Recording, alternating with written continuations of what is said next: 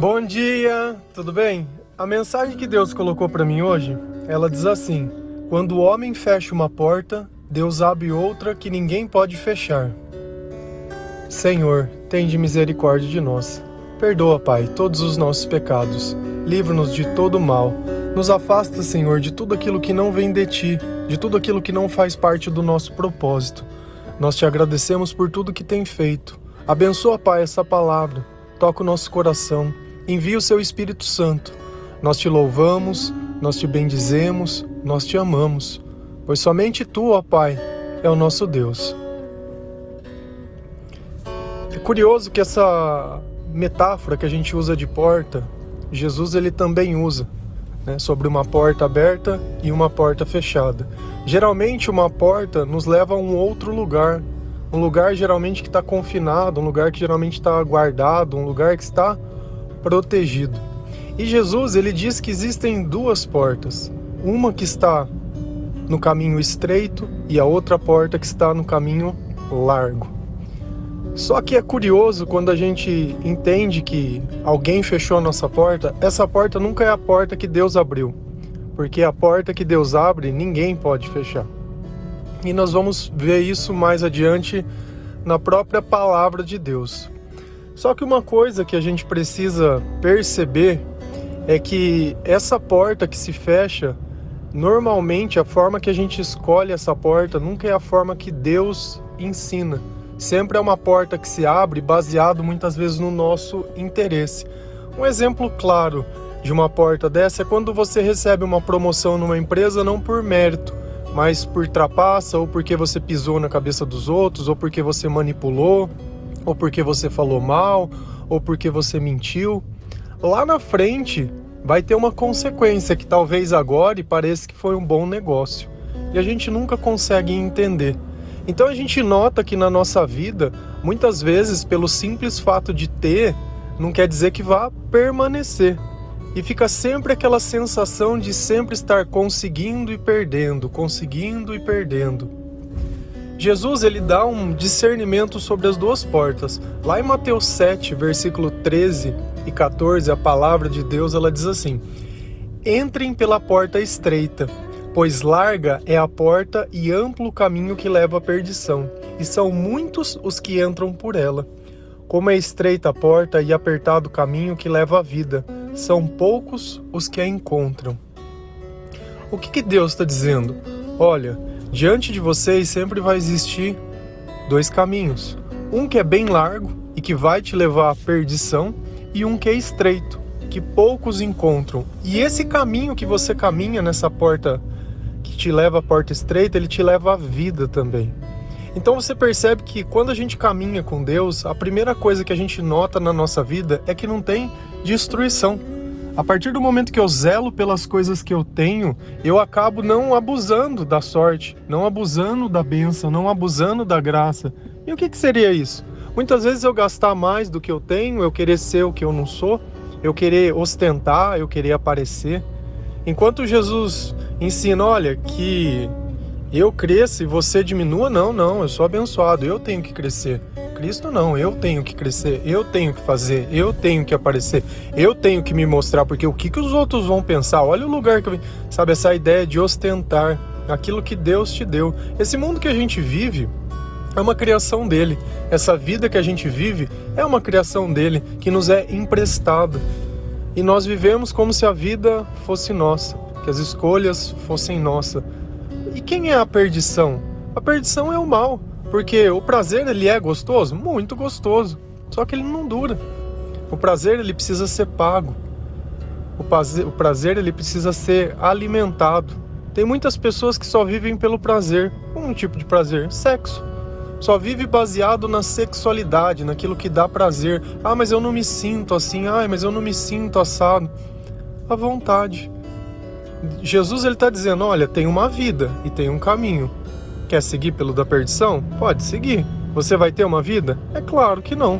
Vai sentir mal, vai sentir depressão, vai sentir tristeza, vai se sentir rejeitado, vai se sentir incompreendido, vai se sentir abandonado. E não é porque Cristo te abandonou, mas porque você decidiu seguir por um caminho que esses são os sentimentos que conduzem ele.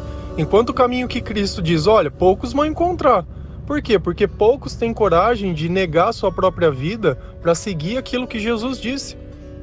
E sabiamente também lá em Mateus, ele também diz, olha, quem quiser ganhar a sua vida, vai perdê-la. Mas quem perdê-la por minha causa, vai ganhá-la. O que, que adianta o homem conquistar o mundo inteiro se ele tiver que perder a sua vida no final? É como assim, olha, você está cheio de dinheiro, mas não tem saúde, e agora? O que, que você vai poder aproveitar? O que, que você vai aproveitar dessa glória? O que, que você vai aproveitar disso que você está vivendo? Não vai aproveitar nada. E tem uma coisa que é muito curiosa, que eu acho que a sensibilidade de Deus conosco é muito grande, que talvez a gente mesmo não perceba isso.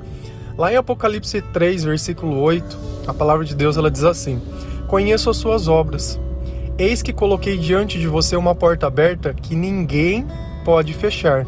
Sei que você tem pouca força, mas guardou a minha palavra e não negou o meu nome. Olha como Jesus ele é cuidadoso. Eu sei que você tem pouca força, e quantas vezes não é exatamente dessa forma que a gente se sente, sem força, sem chão, sem vontade, desanimado. E Jesus disse, olha, se você permanecer nesse caminho, essa porta ela não vai fechar. Ainda que você se atrase a chegar, ela vai estar aberta, te esperando. E por quê? Porque nós guardamos a palavra de Deus e nós não negamos o nome de Jesus. Muito pelo contrário, tentamos fazer que o nome de Jesus seja conhecido por todas as pessoas, que o nome de Jesus esteja acima de qualquer coisa dentro da nossa vida, que ele seja o mais importante. E Deus ele reconhece isso, aqueles que guardam a sua palavra, que obedecem aquilo que ele ensina, que muitas vezes estão lutando, que muitas vezes somos fracos. E lá na própria palavra diz, o espírito está pronto, mas a carne ela é fraca. E realmente ela é fraca, sem Deus nós nada podemos, sem Deus nós nada somos. E tem uma coisa curiosa, eu estou em Números agora lendo, e quando a gente pensa numa guerra, a gente sempre, sempre pensa em levar as melhores armas, né? Os maiores exércitos.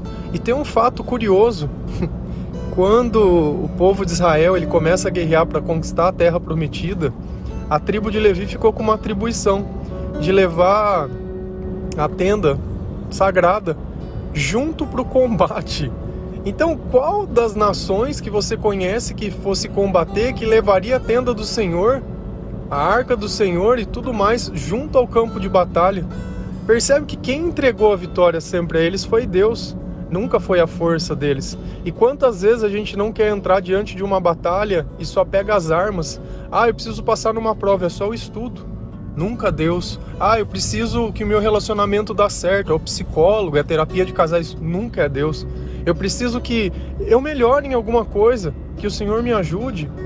Dificilmente a gente recorre a Deus quando já não tem mais arma nenhuma, quando você está lá caído, quase morrendo e ferido. Por quê? Porque entrou numa batalha sem a bênção de Deus. Não existe nada mais gostoso de você fazer o que tiver que ser feito da forma que tiver feito.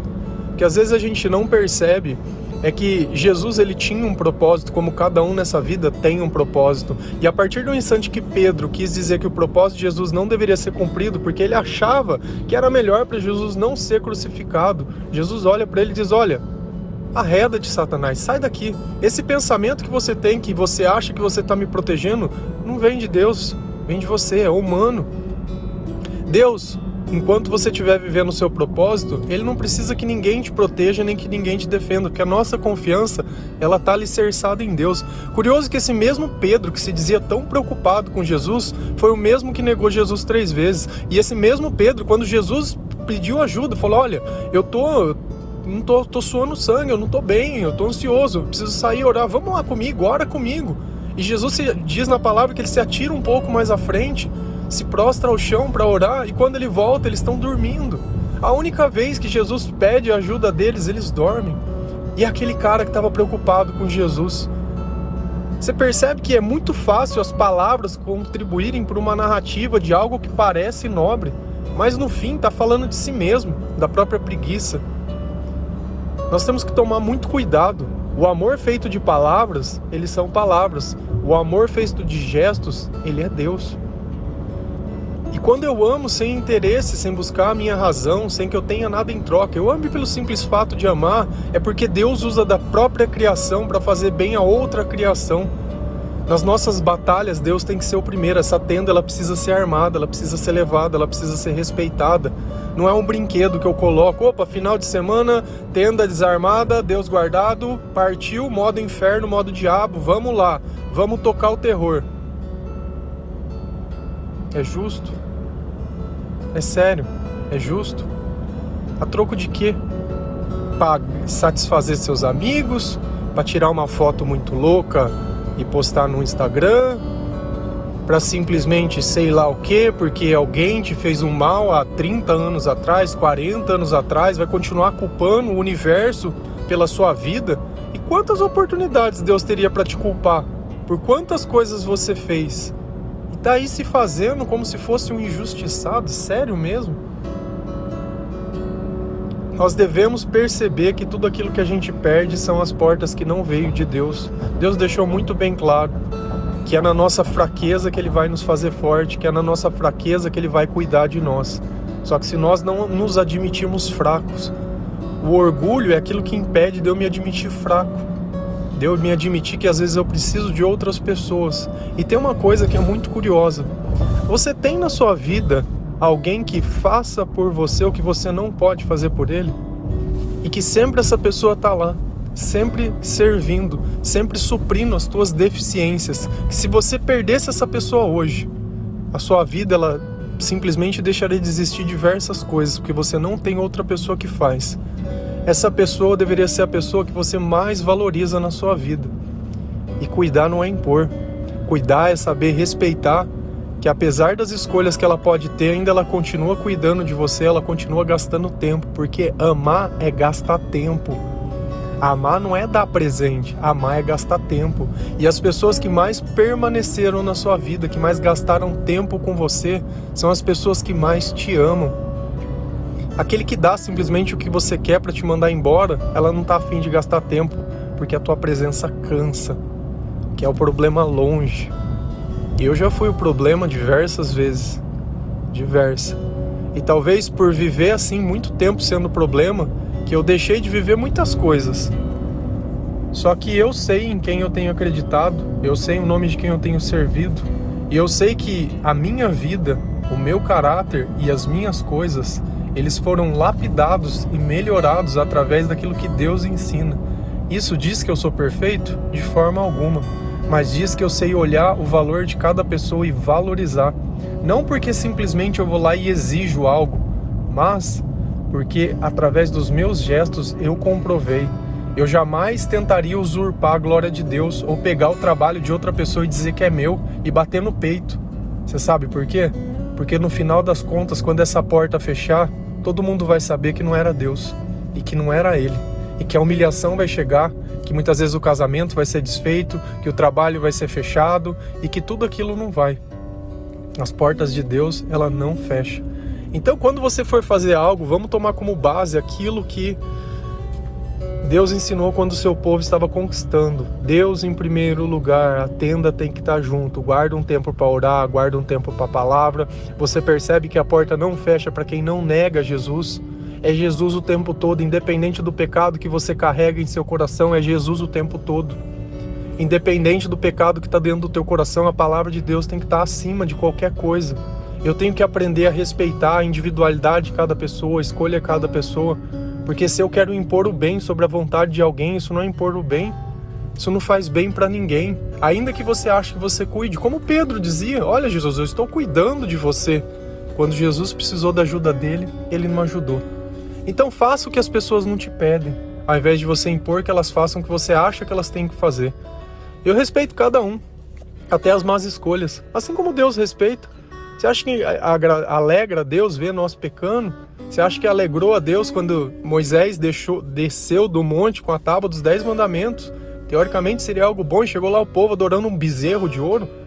Não, não alegrou. Deus não se alegra com nada disso. E a dificuldade que a gente passa é a dificuldade que nós mesmos queremos passar. Porque é sempre o esperto, é sempre o querer para hoje. Não tem capacidade de plantar, de regar, de cuidar para depois colher. Não, não, eu quero pegar o que os outros plantaram. Sabe, esse tipo de pensamento ele precisa sair de dentro do nosso coração. Essa ideia de receber algo que não veio de ti, sabe? Receber algo é sempre querendo só a vantagem. E nunca olha se está sendo justo ou injusto. Nunca presta atenção para ouvir o que o outro fala. Por quê? Ah, porque eu imagino que... Escuta o que o outro fala. Principalmente se for essa pessoa que, se você perder, você não tem outra pessoa que faz. Deveria, ao invés de esconder a verdade, mostrar para essa pessoa. Porque se ela conhece o caminho, ela poderia te levar para o caminho. Agora você vive uma vida escondendo e se aparecendo, escondendo e se aparecendo, e tentando manipular e tentando fazer. Onde você espera chegar? Não tem jeito. Amém? Que realmente nós possamos seguir nesse caminho estreito, que nós possamos alcançar essa vida verdadeira, que nós possamos encontrar esse caminho que Jesus diz, que nós possamos guardar a palavra de Deus, que nós possamos não negar o nome do Senhor, que Ele esteja em primeiro lugar da nossa vida, que nós consigamos continuar acreditando independente do que aconteça, que Deus continue nos dando sabedoria, força, força. Na nossa fraqueza, que Deus vai nos fazer forte. Amém? Um bom dia.